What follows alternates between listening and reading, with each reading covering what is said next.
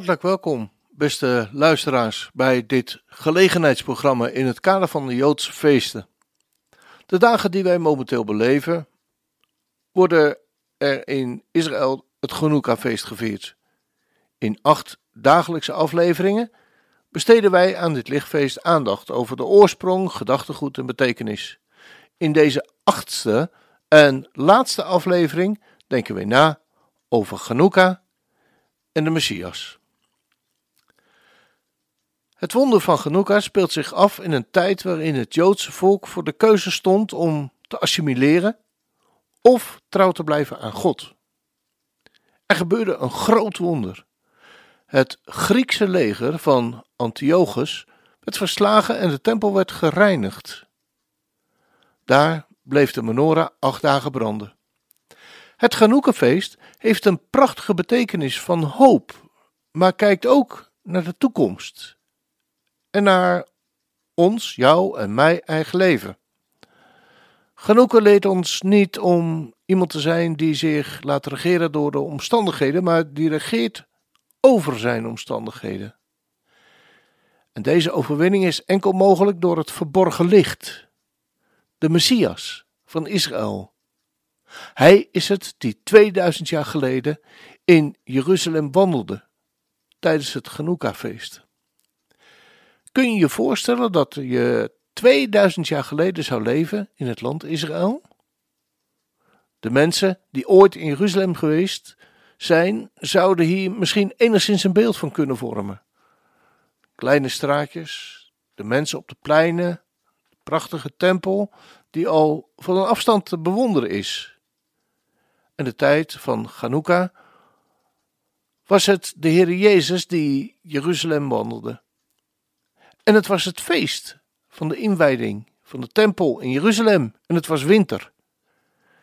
En Jezus liep rond in de tempel in de zuilengang van Salomo. Vanuit deze tekst uit Johannes 10, vers 22 zien we dus dat Jezus het Genoekenfeest vierde. Waarom was hij anders in Jeruzalem? Op het moment dat hij daar liep, kwamen talloze mensen om hem heen staan.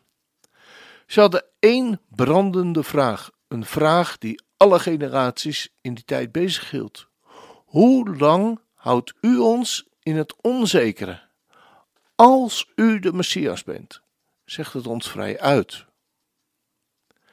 Vanaf de Joodse overlevering wordt veelal geleerd dat de verlosser van Sion, van Israël, ongeveer rond de vierde millennium moest komen. En dat is rond het jaar nul. Nu het land werd overheerst door de Romeinen, leefde deze gedachte nog meer op. Zo zien we dat er in die tijd vele mensen opstonden die zich als Messias uitriepen. Een hele bekende is de leider van de Joodse opstand, Bar Kochba. Vanuit deze context begrijpen we ook de vraag die de mensen rondom Jezus stelden, want vlak daarvoor had hij ze nog als het licht van de wereld bestempeld. Vanuit de Joodse overlevering is dat een verband tussen het licht en de Messias. Zo staat er in het Joods middeleeuwse overlevering geschreven: En God zag het licht dat het goed was. Dit is het licht van de Messias, om te onderwijzen dat God de generatie en het werk van de Messias zag voordat hij het universum geschapen had. En hij verborg de Messias onder de troon, onder zijn troon van glorie. Zoals de Messias eeuwenlang verborgen was, zo ook zijn licht. Op het Chanukka-feest toont Jezus dit licht. Hij is het verborgen licht van de Chanukkia. Zoals jullie weten wordt op het Chanukka-feest voor acht dagen de kaars aangestoken. In het Hebreeuws is dit matlikim, aansteken, shmonet, acht, yamim, dagen, Chanukka.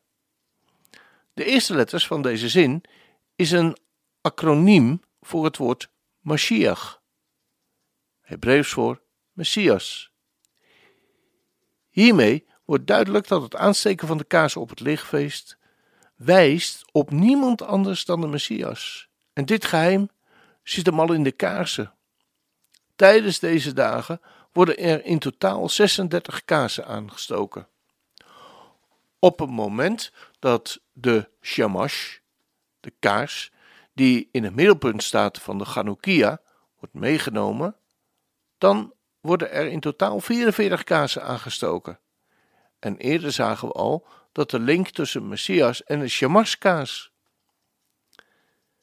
Het interessante is dat in het Hebreeuws woorden ook een getalswaarde hebben.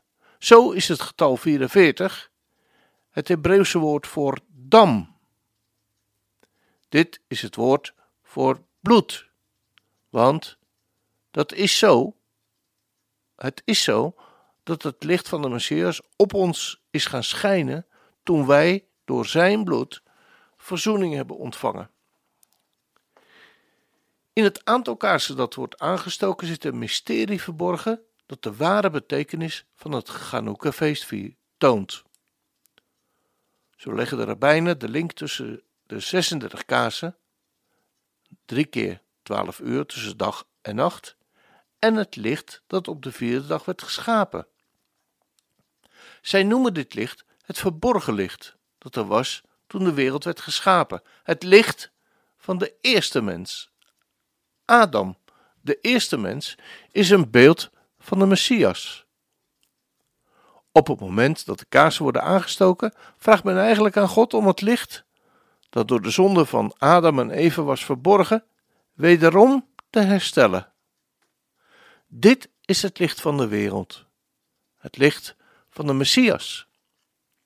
De Joodse traditie legt uit dat de 36 kaarsen van de Chanukia staan voor de 36 lagen van een ui. Om tot de kern van de ui te komen, dient iedere laag te worden gepeld. Elke laag is een stukje duisternis, totdat men tot de kern en het hart van de, van de ui is gekomen. Hier vindt men het verborgen licht. Over dit licht zei de Gazal, een Joodse middeleeuwse rabbijn, dat dit het licht van de Messias is. Het is dan ook niet voor niets dat Jezus zich meerdere malen het licht van de wereld noemt. Hij is gekomen om te herstellen wat de eerste Adam, en waarin de eerste Adam, de mens, faalde. Zo staat geschreven in Jesaja 9 vers 1, het volk dat in duisternis wandelt, zal een groot licht zien. Zij die wonen in het land van de schaduw van de dood, over hen zal een licht schijnen. En in vers 5 staat vervolgens geschreven: En men noemt zijn naam wonderlijk, raadsman, sterke God, eeuwige vader, vredevorst. Binnen bepaalde Sephardische kringen is er een traditie door bij het aansteken van de kaarsen deze titels van de Messias te noemen. De, de heeft acht armen, waarvan zes het getal is van de mens, zeven het getal is van de Shabbat en acht het getal is van het bovennatuurlijke. Deze armen tezamen vertegenwoordigen de bovennatuurlijke komst van de Messias. Men zegt Pele, wonderbaarlijk, Joets, raadsman, El, God, Gibor, machtig, Avi, vader, At, eeuwigdurende, Shar, prins, Shalom, vrede. De link tussen de Messias en de Chanukka in deze uitzending is het samengaan van het licht in vers 1, het wonderbaarlijke in vers 5. Het Genoekenfeest gaat over, de wonderbaarlijk, over het wonderbaarlijke licht. Zo leert de Talmud dat het flesje met olie voor acht dagen bleef branden. Dit was enkel mogelijk door de olie die daarin zit. Deze olie in de fles is het hart van de ui, is het hart van de Chanukia, de Shemash, is het verborgen licht. In dit verborgen licht is niemand anders dan de Messias. Op dit moment is het licht van de Messias voor velen van het volk van Israël nog verborgen. Het doel van de Messias is dat het licht weer terugkomt naar Israël. Als dat gebeurt, dan zal de genezing van Israël betekenen. Dit zien we terug in het verhaal van Jacob in Genesis 32, vers 24 tot 32. Het was Jacob die worstelde met een man, waarvan hij in vers 30 zegt dat hij God heeft gezien van aangezicht tot aangezicht. Om die reden noemde Jacob die plek Peniel. Ik heb God gezien. In vers 31 wordt een detail vermeld waar veel mensen overheen lezen. Er staat namelijk geschreven dat de zon over hem opging en dat hij mank was aan zijn heup. De zon zorgde ervoor dat Jacob kon genezen van zijn wond en reeds mank kon lopen. Een van de bekendste rabbijnen, genaamd Rashi, zegt over dit vers: En de zon kwam op. Dit is een gebruikelijke uitdrukking. Wanneer wij ergens op een plek aankomen, brak de morgen aan. Dit is een eenvoudige uitdrukking. De Midrash Agadi legt uit en de zon kwam op en zijn, om zijn heup te genezen. Zoals er geschreven is in Malachi 3 vers 20, de zon van gerechtigheid met genezing onder zijn vleugels. Oftewel, de rabbijnen leggen uit dat het de zon, de shamash, was die genezing bracht over Jacob. Jacob kreeg tijdens deze gebeurtenis de naam Israël. Het verhaal van Chanukka is dat het verhaal van Jacob, die getransformeerd werd in Israël en zich tot Israël kan transformeren, enkel door de genezing van het licht van de zon te ontvangen. Nu is dit licht van de Messias nog niet volledig op Israël gekomen en dienen zij nog door de lagen van duisternis heen te steken. Maar wij mogen geloven dat Gods